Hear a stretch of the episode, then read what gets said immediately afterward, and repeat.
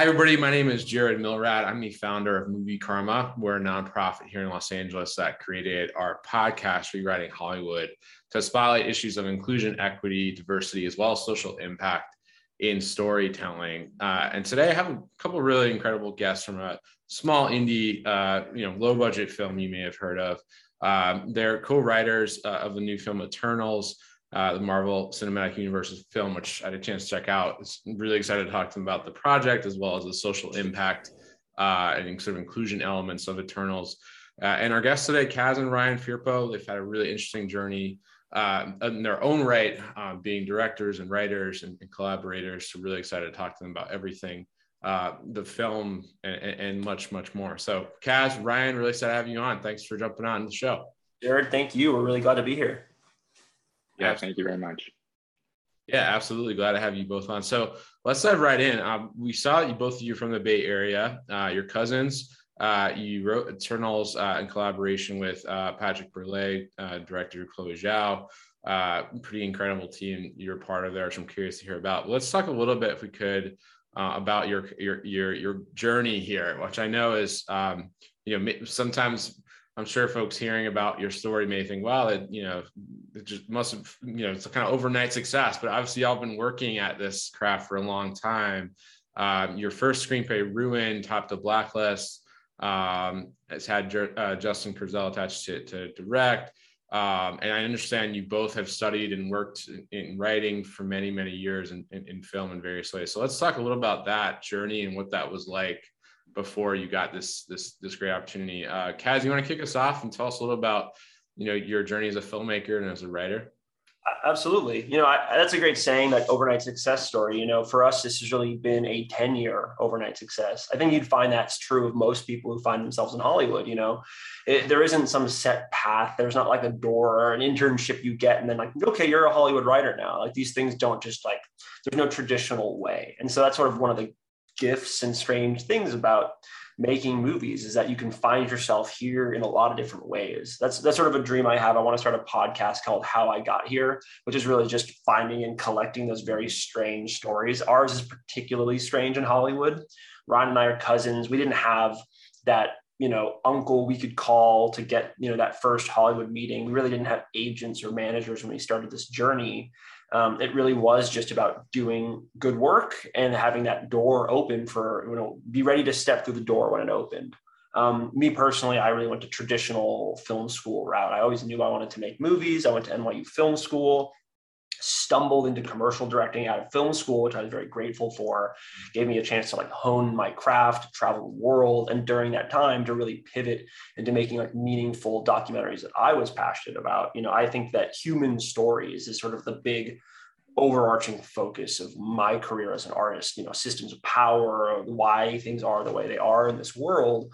And so i made a series of documentaries traveling the world and during that time period and just for a little more specificity i was shooting essentially about human migration you know in, in the the Lebanese Syrian border, in Greece at the refugee camps, in Central America with asylum seekers from South Central America and the Central American Northern Triangle, and I was really just fascinated in sort of the shape uh, of the modern world and, and sort of, you know, how these people and how we had found ourselves here. And during this time, I asked the best writer I knew, who I also happened to be related to, to basically write a movie with me. And I said, like, let's tell a story that we can go and uh, make, make ourselves, you know, and then stop just being people who want to make a movie and actually just go and make one. And that was really that sort of audacity was a big part of this process of just getting us into this town. Um, that script, we wrote it. I'm really proud of it. It's, I still think, one of the best things we've ever written.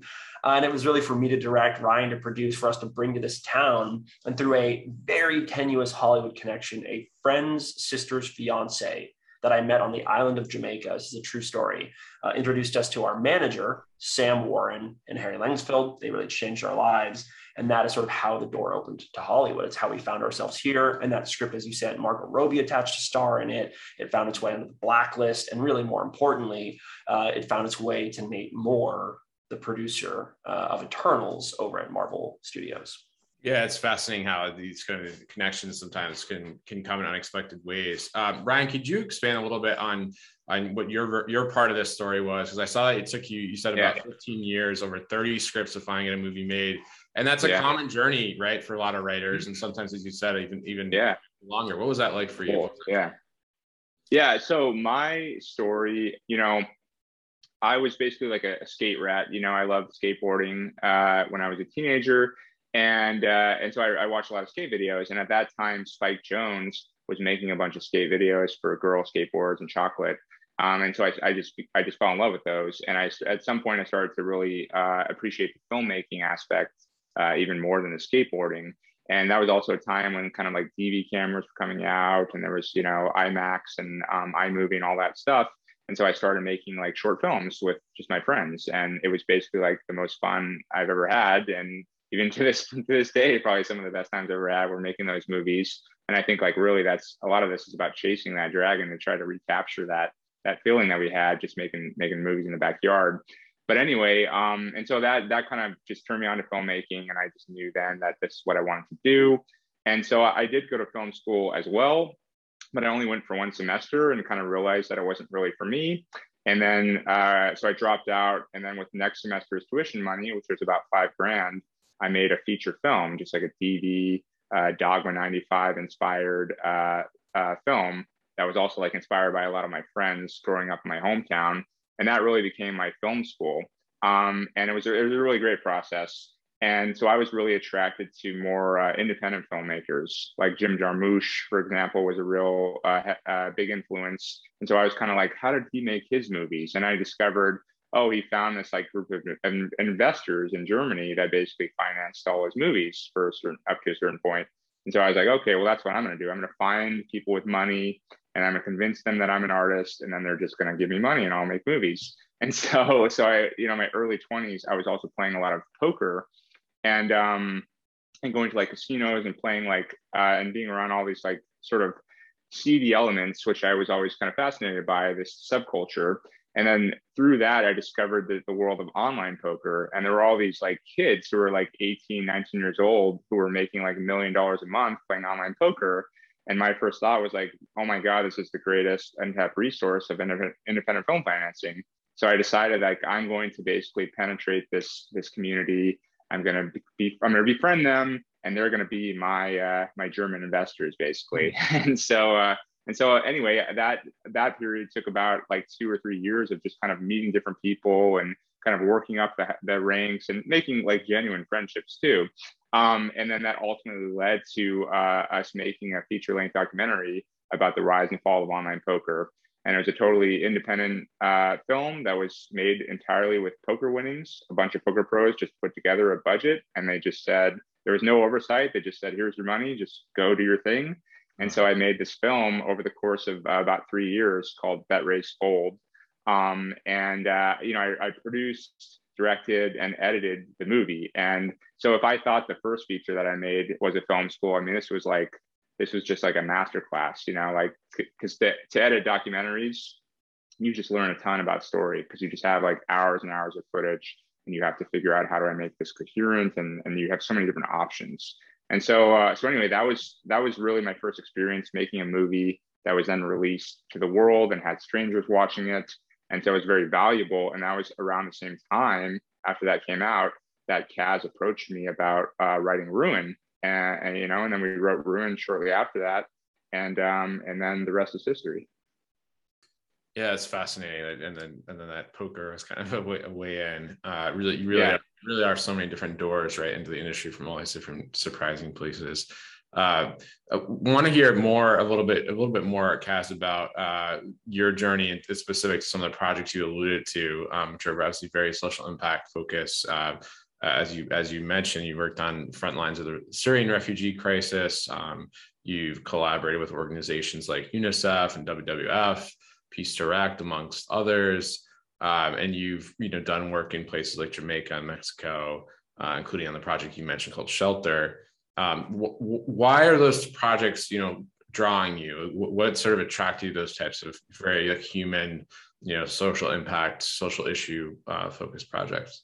Yeah, I mean, I think there's no question that as artists, period, you know, you have a you have a responsibility to the world around you. You know, you don't exist in a vacuum. But most importantly, what I would kind of say is you you don't need permission to make a difference. You know, I think a lot of people are sitting uh, and looking at all these problems in the world and going like, man, and they're feeling it. You know, I think we're all empaths. We're all sitting here and going, this is look all these tragedies that are happening all around us. And there's a lot of ways that we can deal with that. We can tune it out. We can ignore it. We can donate our time, our energy, our money, whatever it is.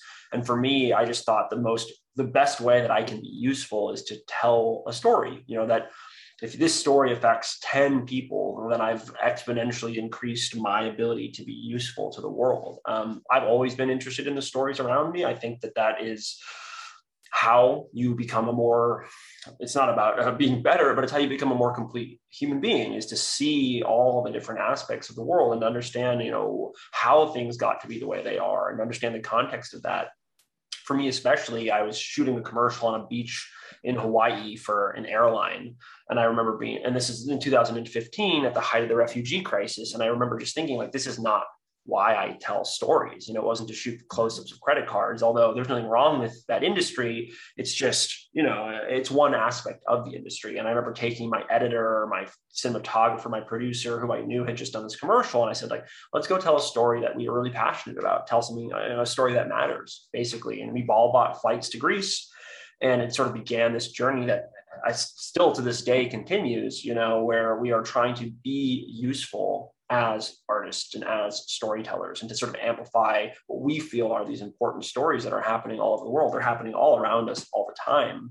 Um, it's a long-standing tradition, I think, of social impact documentaries, but especially now with the internet, with short form, with being able to tap into something quickly and tell a story succinctly, you have a way of um, making a quick difference. And I think that was for me something very important. It was never to chase headlines, but you know, and if you watch Refuge, which is a film I'm tremendously proud of, what that film is really about is taking this headline, refugees, right, and making it into saying these are people. You know, if you could make talk to them as individuals. Why did you leave your home? What do you hope to find where you're going? I mean, that was a simple question we set out to answer with that documentary. It wasn't saying, like, you know, we have a bunch of, you know, uh, uh, bodies streaming across the border. It's like, no, each one of these is a mother, a father, a son, a daughter. You know, they, they have things, something they want, you know, and they and they're looking for a better life. And so that was really the mission it was just something that I've always felt drawn to do. And usually, you know, pre-pandemic, it was something we tried to do at least one film sort of about this about the world around us that mattered you know every year amongst telling huge intergalactic space epics like the eternals and and powerful revenge dramas like ruin and, and selling scripts to netflix about you know two brothers smuggling the world's first android through brazil but in that you know a lot of these these documentaries these real stories they colored informed and sort of developed and certainly like uh, they gave life to these fantastical fictional stories that we were telling. I worked as an archaeologist, as a, a, classics minor. I studied classics in school, and I worked in an archaeological dig in Egypt uh, my senior year of college for like four months. I was in you know the Dakhla Oasis. We went to Siwa, Alexandria, all the way down to Aswan on the Sudanese border, and in that so much of that found its way, you know, into Eternal. So much of that flavor, that that world, that storytelling, you know. And I think that that if you want to be uh, a more well-rounded person, but certainly a more well-rounded storyteller. You know, it's that advice you always hear in film school, but it, it, it's just I found it to be tremendously true. You know, if you want to tell interesting, powerful, interesting stories, you need to live a life that has seen you know all the shades of, of humanity, the good, the bad, and also the beautiful. Yeah, and how that how that those journeys infuse into your art. We definitely see that in Eternals, which I want to get to in a minute. Uh, Ryan, related to that point and related to actually to Eternals, how do you think about your responsibility, your social responsibility when it comes to filmmaking, whether that's the issues you're tackling on a big budget like Eternals or on smaller projects like the the projects that Kaz just mentioned? Uh, I mean, film is obviously uh, the most powerful medium that we've seen. It's incredibly influential. It's it can be utilized uh, as a propaganda tool for good and for bad. Um, and so I don't know if that's what initially attracted me to it. But as I got older and became more socially aware and traveled more, then it's definitely something that um, became uh, a more important part of my approach because just I've always injected myself into every project that I do, and so as I became a more uh, socially conscious person, that found its way into into my work. And then in more recent years, I would say I'm now a father. You know, I have a daughter who's um, six, and my son is two. And just seeing them um, and thinking about what their future is going to be, and and and seeing also like how they are so um, uh, malleable and shapeable by by the, the things that they take in through media and uh, in combination with the things that that I'm telling them, um, it it becomes important uh, for me to both uh, raise them properly and, and and and give them good advice, but also in my work to to reflect what I what I preach at home. You know, so so I've as I've as I've become a father, it's become more important to me to to be to be aware of how my work can can shape future generations. Yeah, and I love that you're thinking. There's that great, you know, uh, Native American quote about thinking seven generations ahead, and and yeah. You know, how you know, particularly when it comes to how we impact our, our planet, but also, of course, the stories we tell, the things we do. Um, let's talk about that in terms of Eternals, which obviously spans you know huge amounts of time and space, um, which I'm sure was not an easy feat to, to pull together, but also has a lot of uh, you know inclusion aspects to it from from the casting to to the stories that you're you're sharing with us.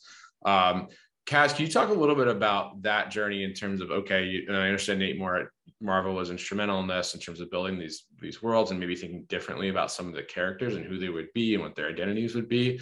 What were those early conversations like as you were you know thinking through this project and, and started to think okay maybe we can do something a little bit different here in terms of representation and inclusion yeah, we wanted to make a movie ultimately that reflected the real world. You know, the real world is a very diverse place. You walk down the street, you're going to see people from all over the world that look different, that love differently. And that was something that was from the beginning a core part of Eternals. It wasn't a gimmick. It wasn't something that we're like, boy, we really have to keep up with the times. I mean, we started writing this movie three four years ago you know it was really something that we felt was important to bring to this world to bring to bring to this world the cinematic universe you know and, and i think that that was something we knew right away that this is going to have characters that looked like the world that reflected the universe, the whole planet you know and i think the eternals really are they're about the human race you know it's not just they're not american superheroes they're not uh, you know african superheroes they're intergalactic superheroes and so they came here and they represent all those different things that make us, you know, different, but I think ultimately all the things that make us special. You know, I'm half Japanese, I'm half French. I was raised by two women in the San Francisco Bay Area, and, and, Ryan and I grew up in the Bay, which is an incredibly diverse place. You know, it's a place that's so diverse, it's almost like you don't have that conversation. You know, we I grew up in Ryan grew up in the East Bay. I was in San Francisco until, until you know I moved out into the deep woods in, in the North Bay, and it was just something where you got to see you know how these different cultures are really what the things that makes america great. You know you want to talk, talk about making america great that's one of those things it's that diversity. Uh, and so right away you know we wanted it to be intrinsic like so intrinsic to the movie that it wasn't even a conversation. There was no mention we didn't want to like hang a lantern on it. There isn't some some you know big obvious moment where we wink at the audience this is just the truth you know and, and it's really we wanted to have that nuanced reflection and i think chloe just brought it so beautifully to life in the finished film yeah. And I, yeah, yeah, go ahead. Yeah, just something. It's kind of an interesting thing that I was just thinking about this this morning actually.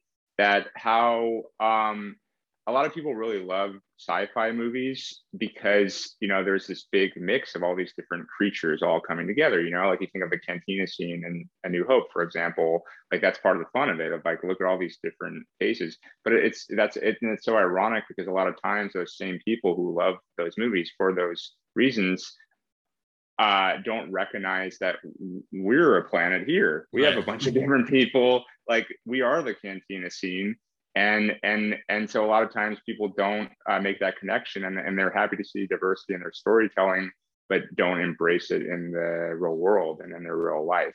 And that's kind of a tragic irony. That um, so I really appreciate uh, podcasts like yours that are that are attempting to kind of draw those connections and, make those changes for people uh, in their minds.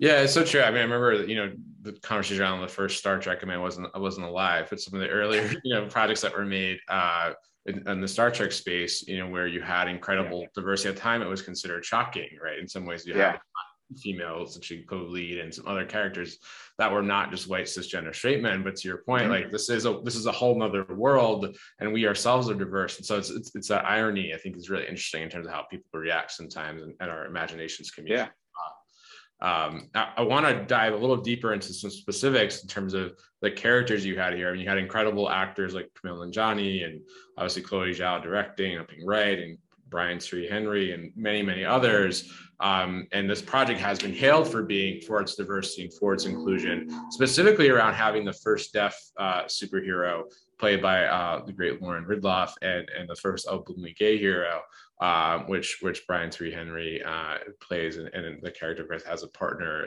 a same-sex partner in film. I'll talk a little about those specific pieces, Kaz. If you could start us off on, for example, with Lauren, um, you know, who herself was born deaf to hearing parents, playing Makkari, and what was what was that like in terms of developing that character? You know, did you did you talk to folks in the deaf community like her and sort of say, okay, how do we how do we want to portray this authentically and and you know fairly and accurately?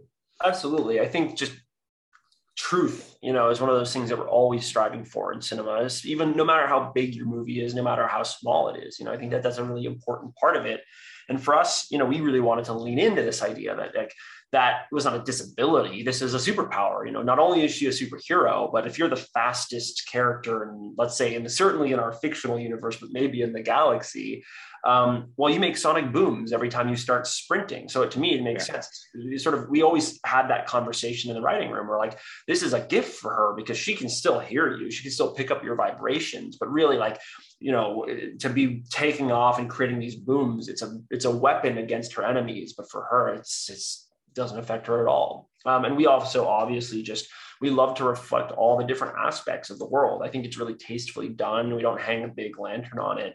And with with Brian's character, with Phastos it was something that we knew that there should just be this very human moment. It shouldn't be, you know, this this like uh, music swells and everything stops to to reveal it because that's not really what same sex relationships are. They're just like everything else they're normal that's and that was a big part of it for us was to normalize this conversation you know and to really have this whole story and, and and all these characters be reflected in that way where it was just about truth you know and sort of reflecting that accuracy yeah i mean it was pretty stunning and ryan i want you to add to this but it's pretty stunning you know watching this film in the theater you know being being gay guy for example and seeing that representation on screen and then kind of looking around the theater in the dark like you know, are people going to run out screaming? Or people going to, you know, because because it wasn't that long ago, of course, even today around yeah. places where these images are, you know, banned or upsetting to to, to governments in, in, certain parts of the world. So, Ryan, yeah. how do you think about that those the, that process in terms of, hey, we want to we want to represent, yeah. But we don't want to do it, as you said, uh, Kaz, by hanging a lantern. Right. I mean, I think that that's a little bit of the kind of double-edged sword. Like Kaz and I grew up in the Bay Area, and it's a little bit of a double-edged sword in terms of being an artist because for me in particular a lot of this a lot of the, diversity has was normalized for me you know it was a normal part of my life so it i didn't it's not necessarily uh, so remarkable you know? And so then when i'm approaching it as a storyteller i'm not necessarily thinking about like oh we're introducing the first openly gay superhero because to me that's just been a normal part of my world but but it is a really important moment you know? And it is a really important thing that that we're doing. And so it's it's always um it's it's it's been a, a gift for me to grow up in the in the environment that I that I have, but I also have to remain keep awareness that it's not like that everywhere, you know, and it's not like how everyone is thinking, and and think about how I can uh, help to contribute to the the evolution really of uh, of of um, acceptance, you know, in, in our society. Movies movies are culture you know they're a huge part of culture. And so for a movie like this that we hope that millions and millions and you know hundreds of millions if we're lucky by the end of its run you know we'll see this story. And for us to just so calmly and, and sort of lovingly present this couple that just is in love yeah. and have a child i mean that was such a great gift to offer. It was a legacy. And, and i think that that was yeah. we were very very proud of. And and most importantly i mean i remember sneaking into the theater you know opening night on a thursday night here in la at the chinese theater. I watched it from the very very back and you know there were a lot of cheers but i can tell you when when brian and Haaz they have their kiss it was just like the theater exploded. It was this big eruption. And it really was this moment of saying like yeah this is love. Love is love you know? And and so to see disney stand up for that sequence and those characters and sort of to say like look this is the movie. If you don't like it you know you don't that's too bad. That was really a beautiful moment to see that that sort of that strong stance that they took. Um, because that really is like you know movies movies are culture and they help move culture forward. And so to be a part of that conversation in a really big stage maybe the biggest stage that was great. It was really a great moment for us. Hmm. Yeah no i'm looking forward to see that relationship develop and you know and see you know see see where it goes i think it's just really cool to see it as part of a larger milieu and like a larger world that isn't just a gay show or gay movie, quote unquote.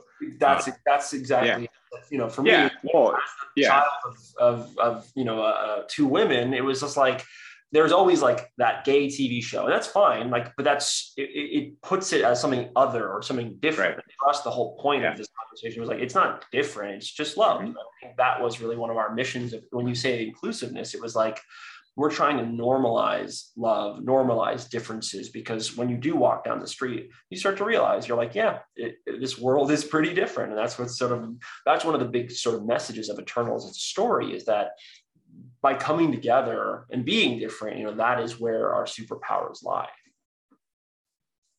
Yeah, no, absolutely, and I, and I, think you did a great job of doing that. I wanted to ask before we kind of move to close in a couple minutes about uh, about uh, representation in terms of the actors themselves, because this was you know Lauren actually Ridloff commented on this to some extent, um, where she said you know her two boys who are deaf are now able to grow up in a world where there are superheroes who are deaf, and it means they'll be able to dream more wild, wildly.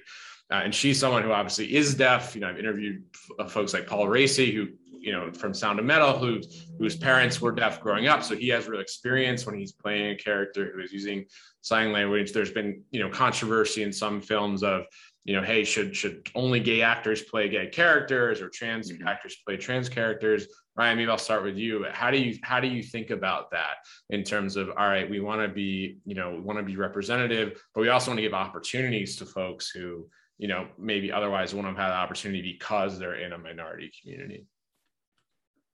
I mean, I think that just in general, any sort of dogma is not necessarily a good thing. You know, like a lot of the the reasons that we're in these positions where we are is are because of dogmas. You know, um, so I don't necessarily want to create like um, hard and fast rules that must be followed.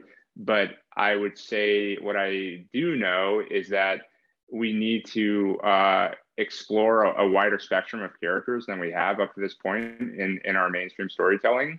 And we need to give uh, more um, opportunities to a wider spectrum of, of actors and artists than we have up to this point. Yeah, no, well said. Kaz, I wonder if you want to add to that in terms of, you know, where are we heading as an industry when it comes to alignment of uh, you know representation from folks who are trying to break in the industry who are underrepresented and are saying hey you know i don't want to just be my identity but i also want to have a shot um, how do you think about that you know those those challenges?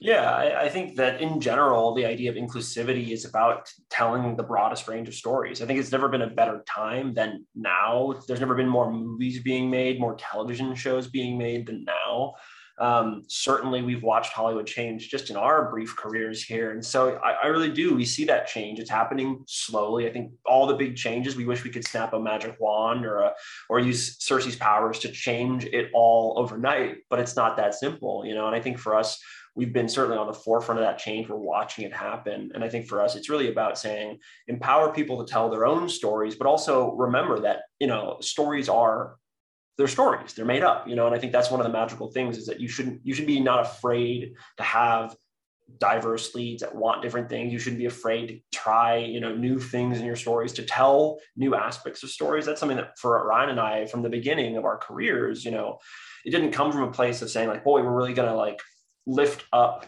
um, a gay superhero. It's not as dogmatic as that. It's really saying like we want to give people new characters with different perspectives because that's fascinating because yeah.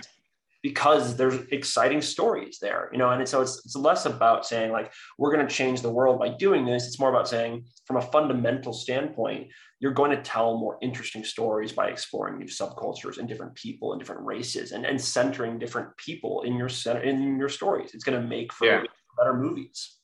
Yeah, like I totally like it's maybe too philosophical, but um I think that the the world and humanity is it, is doing is at its best when the most amount of people are living rich and fulfilling lives. And there's so many different types of people uh, in the world, and there's so many different um, experiences that you can have that um, that if you're exposing yourself and you're being open as open to those things as, as possible, that's where you're going to get the, the, the most out of life, and that's when then all of us will be lifted up by that. Yeah, no, it's, it's, so true. I mean, I can't tell you how many times I've been in meetings with studios where they said, you know, hey, actually, you know, super secret, but our products that are most inclusive, most representative actually do better financially, you know, than than others, which is which I'm sure you're not surprised by, but is is a yeah. you know is a, is, a, is, a, is an interesting fact. The last question I wanted to ask before we close is just you know we talk a lot about in our, our podcast and work a lot on the issue of rewriting Hollywood changing really the face and and, and the game and the industry to be to be more representative and inclusive and equitable. What advice would you you each share, maybe in a, in a you know a few words to to folks that are coming up that aren't represented or saying, "Hey, how, they got they got through that door and got got this you know big opportunity. How can I get something like that? What do I have to what do I have to do or think about to get there?" Uh, yeah, I'll, I'll start. I would just say, you know, you're this is something I, I firmly believe. You're always one great project away from being the thing you want to be. You know, I really believe that pretty firmly. It's like you're one great script from being a screenwriter, you're one great sh- short film from being a director. And so don't be afraid to take those chances on yourselves. Nobody else will. There's no incentive for that to happen, you know. And so you really do also need to put in the work. And I think that's something else. Like screenwriting is one of those very interesting things where because we've all seen so many movies, everyone believes that they can just write a great script their first time. And I can tell you just from both of our experience, we've written dozens of movies and a lot of them are very bad you know and that's what gets you to the place where you can confidently write something that's good that you believe is good. Um, you know you wouldn't just try to fix uh, the electrical wiring in a house just because you've used lights your whole life. You know you have to put in the work to do the craft uh, to learn the craft you know and i think that's really the mission is you are one great script away from being that screenwriter you always dreamed of um, but you have to do the work to do that. And and when you do there is you know I, I, maybe it seems absurd but we didn't have that phone call we could make to our uncle to get us into town. But it is, you know, if you have something great, it will find its way. It will break through. It will reach the top because quality can't be contained. You know, it's something that everybody wants no matter what. And so tell great stories, tell great stories that mean something to you. Um, and yeah, make sure you're telling the stories for yourself because at the end of the day, you can't make everyone happy. You can't make an audience that it's an imaginary audience happy. You really have to go and find in yourself like why do you want to tell this story and what do you believe in? Yeah, I love that. Ryan, what would you add to that? And uh, parting words here for for folks that maybe are you know not seeing themselves reflect in the industry and are figuring out, hey, I don't have a family connection, I don't have yeah education. It's yeah. great. What do I do? I think yeah, just you know, don't don't sell yourself short and don't sell yourself out. You know, just be really true to your voice uh, because voice is really what drives everything in this industry. It's what it's what makes people go from undiscovered to discovered, and it's what makes movies uh, work uh, on the final the final screen. You know, and, and I think that you you don't have to tell stories that are limited to your own perspective. You know, don't let Hollywood put you into a box. You know, like you can write movies about anything that you want. You know, no matter where you come from or who you are or or or what your um, what your background is. Um, so just uh, you know, just just write a lot of scripts and, and keep and keep working on that voice, and yeah. try to block out all the uh, all the industry BS because a lot of times it, it is just BS. Yeah, it, it definitely can attest to that. uh, again, uh, I guess today, or, or Kaz and Ryan Firpo, uh, co-writers of the new film Eternals. Hope everyone checks it out, even if you're not a Marvel junkie like I am not, frankly, but I loved the film in, in so many ways because it was different, it was representative, it was welcoming in the best of senses. And so I hope folks will check it out. And kudos to Kaz and Ryan for not only making, you know, a great project, but also, you know, walking the walk on a lot of these issues of inclusion and equity and, and, and representation and in social impact too. Um, so thanks to you both for being on the show. It was really a pleasure having you on. It was an honor. Yeah. You, Jared. This was a great one. Thanks Thank so you. Okay. Take care. Well, we hope you all enjoyed that conversation with Kaz and Ryan Firpo. Please make sure to check out Eternals in theaters today. Also, if you want to know more about Movie Karma, you can visit us at moviekarma.org. That's M O V I K A R M A dot org. And you can also follow us on Instagram and Facebook and wherever else you use social media at Movie Karma as well. So, as always, we hope you all stay safe, stay healthy, and stay tuned for our next episode. Rewriting Hollywood was created by Movie Karma and hosted by Jared Milrad. It was produced by Lydia Orendane and Jermaine Dyson, and our theme music was created by Gerardo Garcia Jr. and Isabel Ingman. Learn more about Movie Karma at moviekarma.org.